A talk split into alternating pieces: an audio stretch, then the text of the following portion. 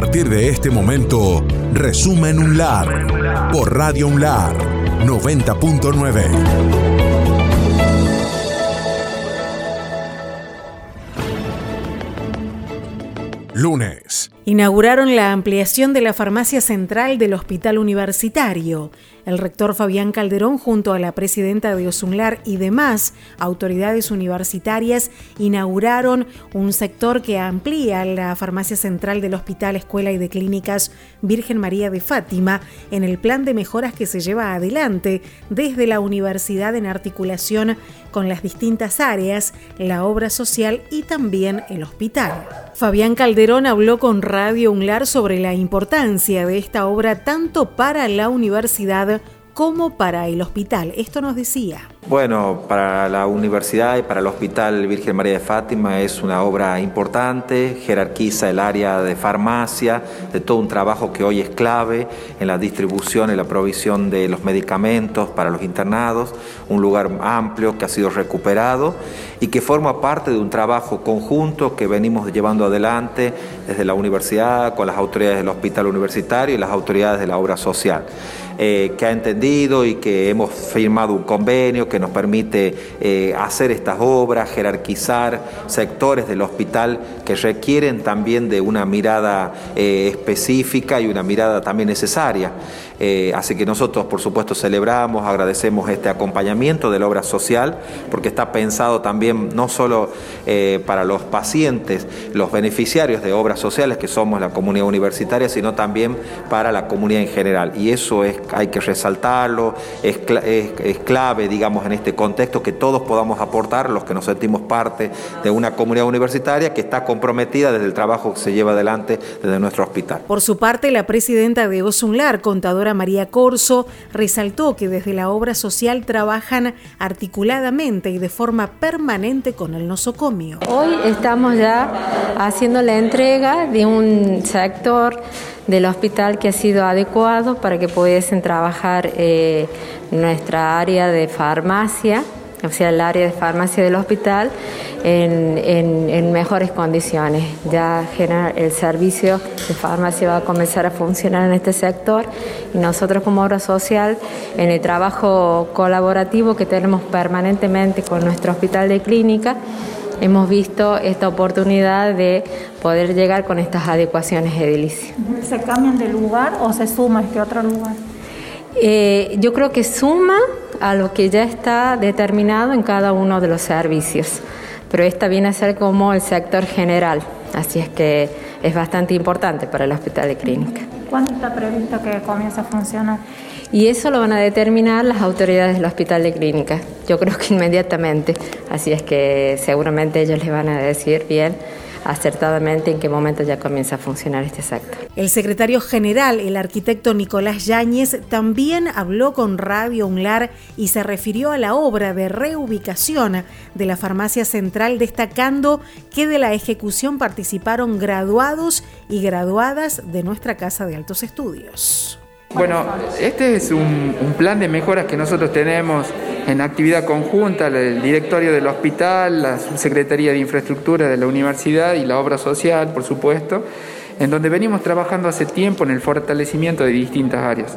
Esta obra es una obra de reubicación de la farmacia central que tiene el hospital, pero también tiene que ver con el mejoramiento que estamos haciendo en el diagnóstico por imágenes que tiene la universidad y que de a poco en la obra social, con los recursos que está aportando, va a generar, digamos, una mejora en todo lo que tenga que ver con el diagnóstico por imágenes. Y esta es una obra muy importante porque nos permite eh, eh, tener y nuclear eh, la farmacia central en un sector muy importante para la universidad porque desde la logística y desde el funcionamiento del hospital, esta mejora es muy importante para el hospital y para la obra social también que está emprendiendo la administración del diagnóstico por imágenes y, y que esto es un esfuerzo conjunto de todas las áreas de la universidad y de la obra social y que también eh, estas obras que estamos encarando es bueno porque nos da participación como comunidad universitaria.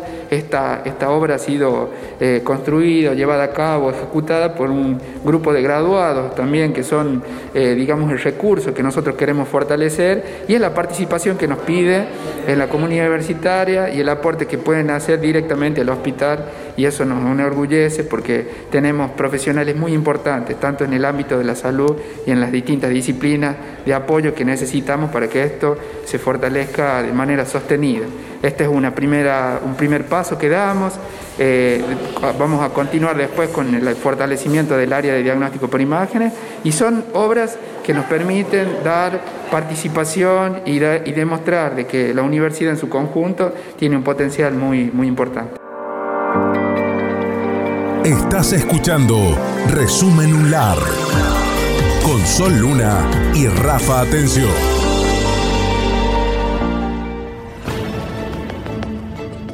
Martes. Convocan a mujeres investigadoras para participar del libro institucional por los 50 años de la UNLAR al respecto, la secretaria de Ciencia y Tecnología de la Universidad Nacional de La Rioja, Tania Schogel, explicó en Radio UNLAR detalles de la convocatoria denominada Mujeres de Ciencia y Tecnología a 50 años del hito fundacional de la Universidad Nacional de La Rioja. Asimismo, destacó el crecimiento de las mujeres en la ciencia en todo el sistema universitario, valorando el trabajo de la gestión del rector Fabián Calderón en visibilizar cada trabajo de nuestras investigadoras y científicas. Esto nos decía Tania Rogel. Bueno, esto en el marco de los 50 años del hito fundacional de nuestra universidad nos pareció importante poder seguir con las políticas que, que venimos desarrollando desde la Secretaría como mujeres empoderadas dentro de la Secretaría de Ciencia y Tecnología, poder también visualizar al resto de nuestras compañeras que hacen todos los días y desde muchos años ciencia y tecnología en nuestra universidad. La idea es poder visibilizarlas a todas incluso las que han sido becarias y las que actualmente están siendo becarias o como estudiantes participan en proyectos de investigación. La idea es fundamentalmente poder mostrar la trayectoria en aquellas que, hace rato, tiempo que están desarrollando investigación, pero también darles el espacio a todas las mujeres que han decidido encarar esta esta área del conocimiento y del desarrollo como una vocación. UNLAR y Universidad de la Costa debaten sobre la innovación emprendedora. La subsecretaria de graduados de la UNLAR, Cristina Uliarte, comentó en la 99 que desde el pasado miércoles se dictaron vía Zoom diversas charlas gratuitas para emprendedores con certificación internacional. Nosotros hablamos con ella y esto nos contaba. Este ciclo es un espacio de encuentro entre dos universidades que están pensados para poder ayudar a todas aquellas personas que quieren pasar de una idea a un proyecto, que por ahí tienen una idea de negocio y necesitaba indagar un poco más sobre cómo volver la realidad. En, en base a eso hemos construido este ciclo un ciclo donde todas estas personas van a poder escuchar profesionales, van a poder tener asesoramientos a través de las, de las diferentes instancias del ciclo, donde van a poder ir pensando también sus ideas. Es pensado para emprendedores, así para esta gente que tiene una idea de negocios y que no sabe cómo darle forma. Para eso hemos trabajado con la Universidad de la Costa de Colombia ellos tienen un gran desarrollo en este sentido, así que hemos empezado este ciclo internacional y completamente certificado por las dos instituciones. Está dirigida a todos los miembros de la comunidad universitaria, pero también al público en general. Estás escuchando Resumen UNLAR con Sol Luna y Rafa Atención.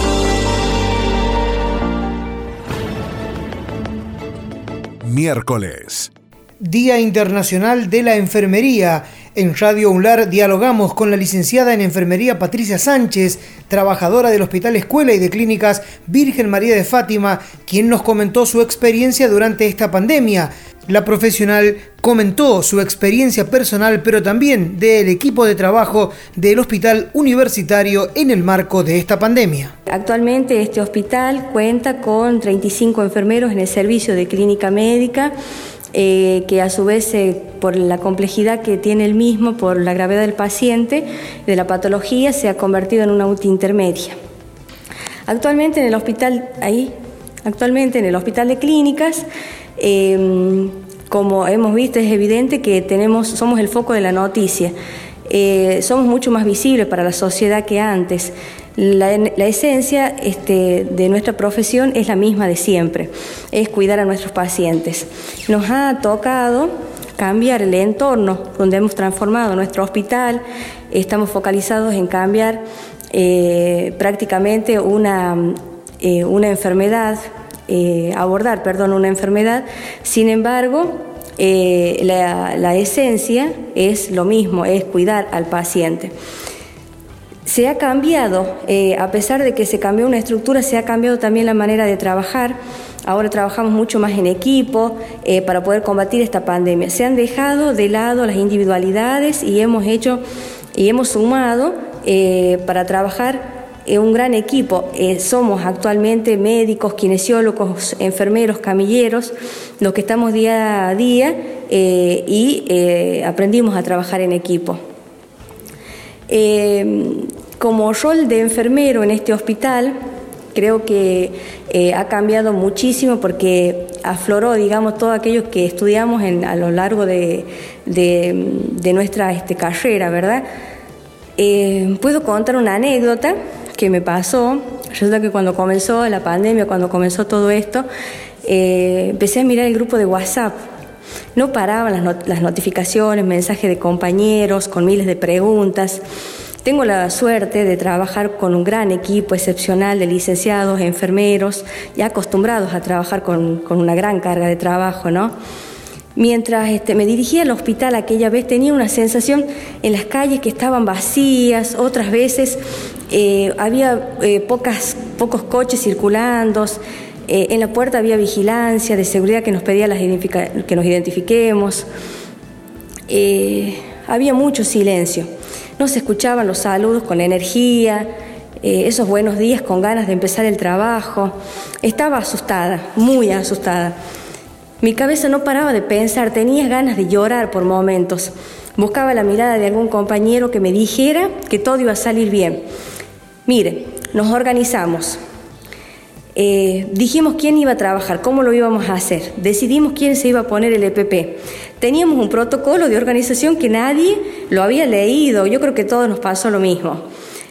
Eh, empezamos con, a buscar información de aquí y de allá, a ensayos por error, eh, pero bueno, con nuestra profesionalización y con, de, de, un modo de mayor o menor en experiencias como profesionales enfermeros, diseñamos una buena metodología de trabajo. Me vestí ese día, fui a ver a la paciente, a tomarle los signos vitales, Recuerdo que el ponerme el EPP me venían las imágenes que ya había visto anteriormente en las noticias y dije, ¡Oh! Ya me está tocando. Iba con mucho cuidado debido a la inexperiencia. Era una sensación de claustrofobia terrible. Me quedaba, no me quedaba ni un milímetro del cuerpo descubierto. Recuerdo por primera vez, mis gafas se empañaron apenas vi a la paciente. Entre una cosa u otra tomé los signos vitales y me eché a reír con ella por la situación que estábamos pasando ambas. Bastaron con tres palabras con el paciente para dejar de verla. Y dije, le tomé de la mano, le dije, no te preocupes, acá estamos, te vamos a cuidar. Fue suficiente. Salí afuera, me saqué el, salí afuera del, del aislamiento, me saqué el equipo, hice mis registros comunes, salí a tomar aire y me sentí pequeña ante el mundo. Cuando vi al costado vi los hijos de una paciente que estaba en el patio interno.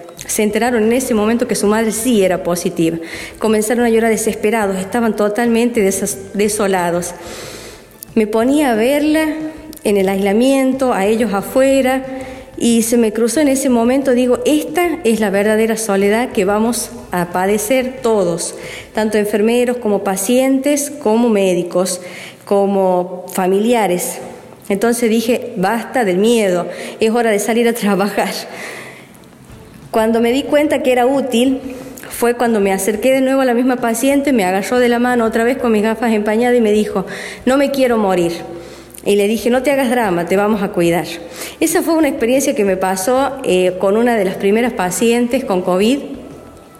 Y, realmente estoy muy orgullosa de, contarlo. Quizás este, haya, ya soy de conversar mucho y de hablar por ahí, de conversar mis anécdotas con todos.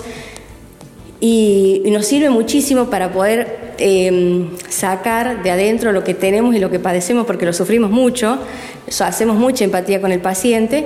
Y bueno, quería contarlo, eso es una enfermería desde adentro del hospital de clínica, de tantas anécdotas que tenemos, pero desde ahí en ese momento nos hemos dado cuenta que somos útiles para ellos eh, con el cuidado integral que tenemos de darles, de saber qué ropa es la que tienen, de saber, de, darles alimentación, de, acercarles este, la mesita para que coman, eh, aparte de los cuidados integrales, ¿verdad?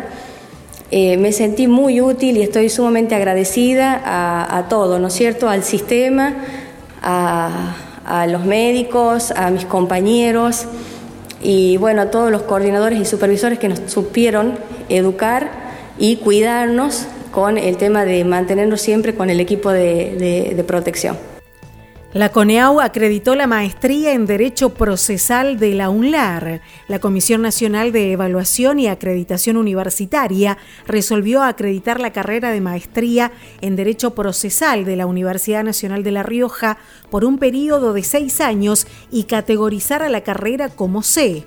En diálogo con Radio UNLAR, la directora de carrera en Derecho Procesal y doctorado en Ciencias Jurídicas, doctora Rosa Ávila Paz, decía lo siguiente. En verdad, estamos muy contentos, muy felices, toda la comunidad de posgrado, porque en este año que celebramos los 50 años de nuestra querida UNLAR, recientemente, la semana pasada, hemos recibido la resolución de la Comisión Nacional de Acreditación y Evaluación Universitaria, CONEAU, acreditando a la maestría en Derecho Procesal. Es la tercera acreditación que obtenemos en esta carrera, que abrió sus puertas allá por el año 2008. Y desde entonces, bueno, viene dictándose cortes sucesivas. En la actualidad están cursando la cuarta corte con alumnos de la provincia de La Rioja, pero también de las provincias hermanas, lo que posesiona a la UNLAR como una verdadera universidad regional.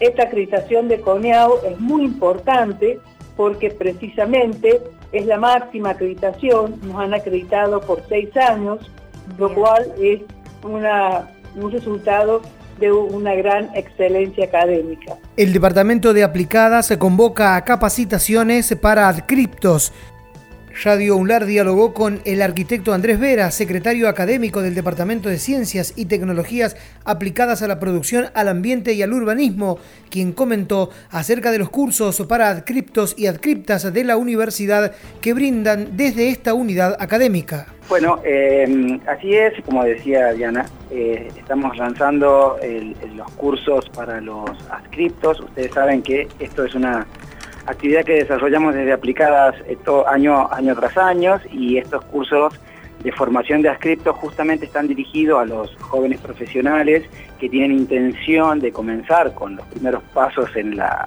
carrera docente y que estos cursos vienen justamente a complementar esa formación. Estos cursos siempre son dos eh, que se dictan, uno tiene que ver con la metodología de la enseñanza y, y el segundo tiene que ver con la metodología de investigación. En este caso, nosotros para el ciclo para este año 2021 comenzamos con el de metodología de la investigación, que tenía fecha de, de, inicio hoy miércoles, pero que por un tema de agenda se ha pasado el inicio para el próximo miércoles 19 en el mismo horario, a las 18 horas, eh, y obviamente que la modalidad en esta situación, bueno, que todos conocemos y atravesamos de, emergencia sanitaria y de pandemia, es virtual.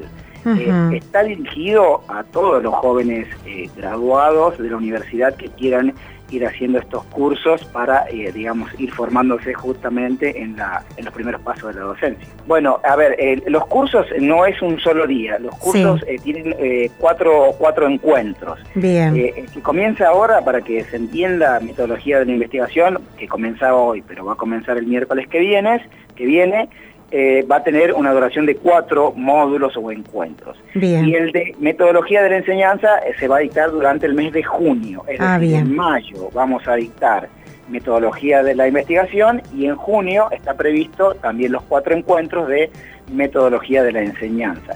Estos cursos están, son dictados por eh, las asesoras pedagógicas, la licenciada Viviana Valdés, que es integrante y está a cargo de nuestro gabinete de actividades pedagógicas, eh, y con el resto del equipo son quienes los, responsables del dictado de este curso. Asimismo, fue consultado respecto a las elecciones en la UNLAR. En este sentido, Andrés Vera expresó que es muy necesario y acertado darle participación a los diferentes actores políticos que la universidad tiene en referencia a la creación de la comisión ad hoc que trabaja para establecer las fechas del calendario electoral creo que eh, es muy acertado y necesario, eh, digo, más allá de, los diferentes actores políticos que la universidad tiene, como toda universidad, creo que eh, la situación de pandemia y esta prórroga que el, Consejo Superior y la Asamblea, digamos, autorizaron el, año pasado, digamos, para poder continuar ante la, imposibilidad de hacer las elecciones, creo que, bueno, este año ya era, es, es el momento, y justamente indicado por estos órganos de gobierno,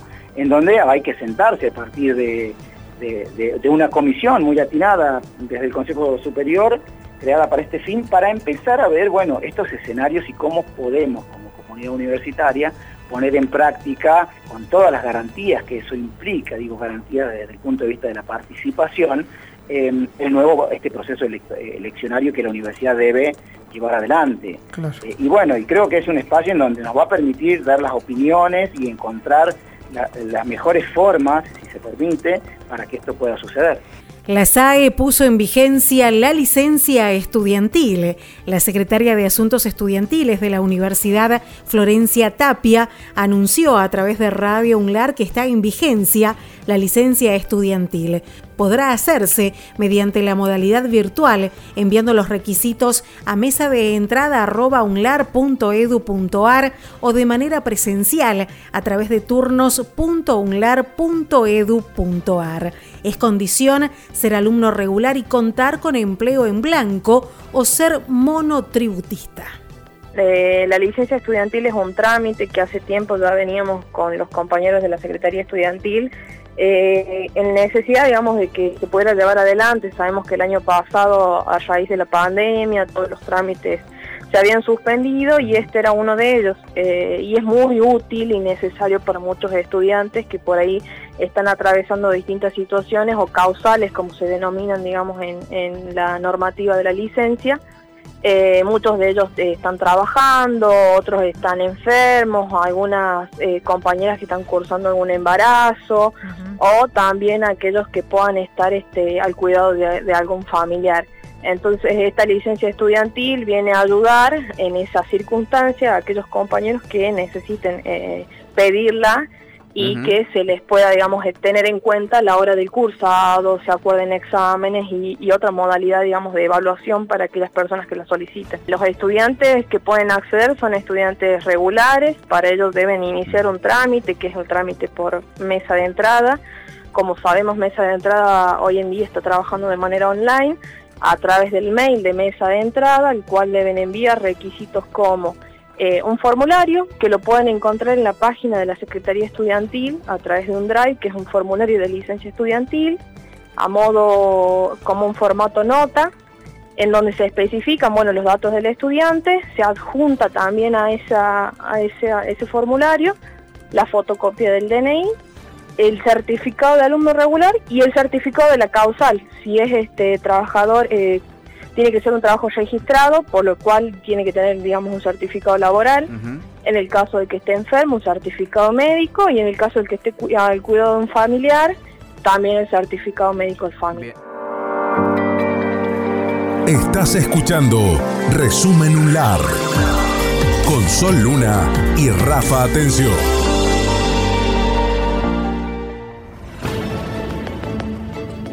Viernes. Comenzó el ciclo de videoconferencias El Estado y las Políticas Públicas. Radio UNLAR dialogó con Facundo Giordano, estudiante de cuarto año de la licenciatura en Ciencia Política, presidente del Centro de Estudiantes de esa carrera y coordinador del Parlamento Juvenil del Mercosur, quien habló sobre el ciclo de videoconferencias que lanzó la carrera y que trabajó sobre el apartado El Estado y las Políticas Públicas en Ambiente, Comunicación, Género y Educación en esta primera jornada se habló sobre políticas públicas y el enfoque ambientalista. El próximo 3 de junio se hablará sobre comunicación, el 10 de junio género y el 18 de junio educación.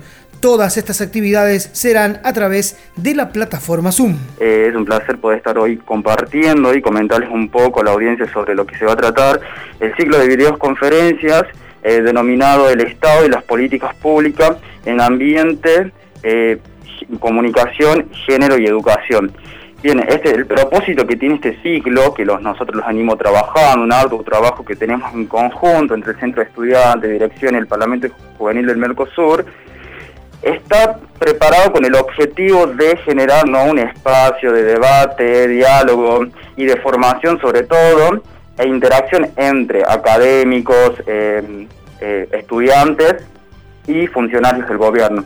Eh, la importancia radica en eso, en que nosotros vamos a poder compartir un mismo espacio, no solamente eh, en una en especialistas de una sola materia, sino también con diferentes especialistas y con también eh, personas que cumplen funciones del gobierno y llevan a cabo esas tareas. Así que, bueno, vamos a contar, por ejemplo, ya mañana en el comienzo, que arranca con el enfoque de ambiente, eh, contaremos con, la doctora Natalia Álvarez Gómez, con el doctor Emilio Braglia y con eh, el secretario de Ambiente de la provincia de La Rioja, Santiago Azuley. Así que es un placer para nosotros y como estudiante poder tener a, los especialistas y poder escucharlos. Y nosotros formarnos también y charlar un poco sobre los desafíos que tiene el Estado en materia de política en materias políticas públicas eh, luego no de la post-pandemia, entendiendo que el Estado asume un nuevo rol y ya tiene otras tareas por delante. Así que nosotros eh, contentos invitamos a todos también a sumarse. Estás escuchando Resumen UNLAR con Sol Luna y Rafa Atención.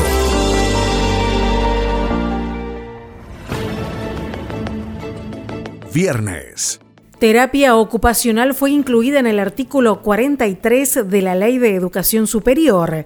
Natacha Minuevelber, directora de la carrera de terapia ocupacional de la Universidad Nacional de La Rioja, en diálogo con Radio UNLAR, indicó que la carrera quedó incluida por el Ministerio de Educación de la Nación en el régimen del artículo 43 de la Ley de Educación Superior, a partir del cual se incorpora a las carreras consideradas de interés público por el Estado Nacional. En este sentido, Minue Belver expresó que para nosotros es un salto más que importante, es una carrera que tiene mucha historia, es una de las primeras de la universidad. Estas son carreras que requieren de un apoyo organizacional para que se preserven y se mantengan. Bueno, para nosotros es un salto jerárquico muy importante si bien es una carrera con relativamente nueva, tiene mucho desarrollo en la Argentina, en nuestra provincia es una de las carreras que está hace 43 años en la UNLAR, una de las primeras, eh, y, conforma hace mucho tiempo parte del equipo fundamental de trabajo de ciencias de la salud. Eh, carreras como medicina, enfermería, odontología, hace mucho tiempo que están en el artículo 43 que implica que son aquellas carreras necesarias e imprescindibles para que la comunidad de una nación mantenga el estado de salud pleno. Entonces son aquellas carreras que también requieren de un apoyo organizacional, en este caso obviamente a través de la universidad y el ministerio, para que se preserven, para que se mantengan, como así también debemos cumplir con ciertos requisitos de estándares para poder brindar el servicio en la calidad de la formación de los futuros profesionales de la carrera.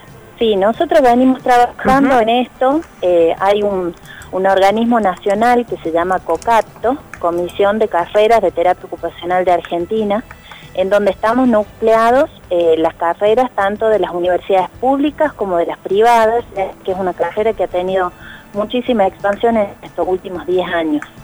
A través de esta entidad, en donde eh, La Rioja ha vuelto a integrarse y participa activamente hace cuatro años, eh, hemos logrado que se reconozca la jerarquía de la carrera y que seamos incluidos en este artículo. Si bien hoy vemos el fruto, este es un trabajo de más de 15 años que empezaron otros colegas y a los que nos fuimos sumando y aportando, considerando también que La Rioja es la segunda universidad, la segunda casa de formación de terapia ocupacional de Argentina. Así que bueno, es, la verdad que para nosotros es muy importante, eh, nuestra disciplina se enriquece y se fortalece con este incremento, eh, digamos la incorporación de, en el artículo 43, que también somos conscientes que las exigencias y van a demandar de nuestro cuerpo docente y de la universidad eh, muchas mejoras, el trabajo continuo para, para poder estar al alcance de estos Graduadas y graduados de la sede regional Aymogasta de la Universidad Nacional de La Rioja reciben sus diplomas. Así lo confirmó la subsecretaria de graduados, licenciada Cristina Uliarte, quien en diálogo con Radio UNLAR dijo que la entrega será de manera presencial el próximo lunes 17 a las 9 horas. Serán 8 los graduados y graduadas de la sede regional de Aymogasta que van a recibir estos diplomas, ya que fueron los que participaron de la jura virtual el pasado viernes 7 del corriente. Así es, buenas noticias. El pasado 7 de mayo em, tuvimos la jura virtual de em, los graduados de las diferentes sedes. En el caso de esa jura fue Chamical, Aymogasta y Catuna. Esa jura virtual nos permitió que después cada graduado también pueda optar por cómo se reunía con su título. En el caso de Chamical ya hemos entregado títulos en la sede ese día, el día viernes inclusive, también en la sede de Catuna, y nos quedaban los títulos de Aymogasta.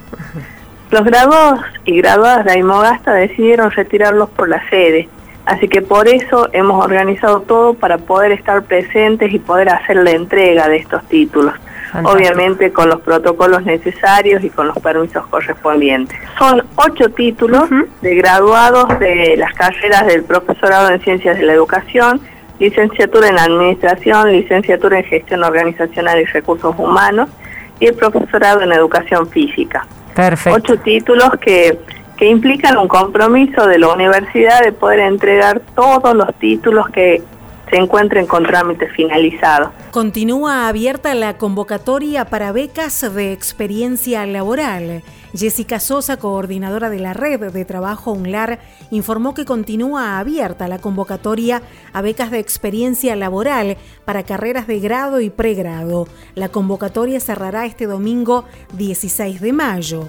También la funcionaria detalló que serán 25 postulaciones para funciones en áreas de capital y también del interior provincial.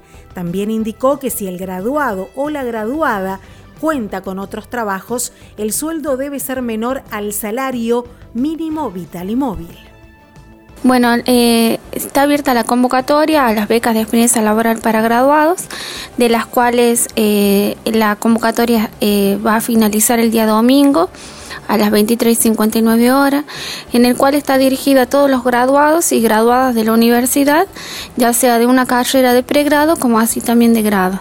Esta convocatoria se enmarca en, las becas que eh, a través del presupuesto universitario y del enorme esfuerzo que hace la universidad eh, presupuestariamente, en donde 25 eh, graduados se van a incorporar a partir del mes de junio a realizar funciones y tareas en algún área de la cual ya tenemos solicitudes para que se desempeñen institucionalmente a cumplir tareas eh, profesionales. Estas becas están dirigidas a la sede tanto de capital como así también del interior.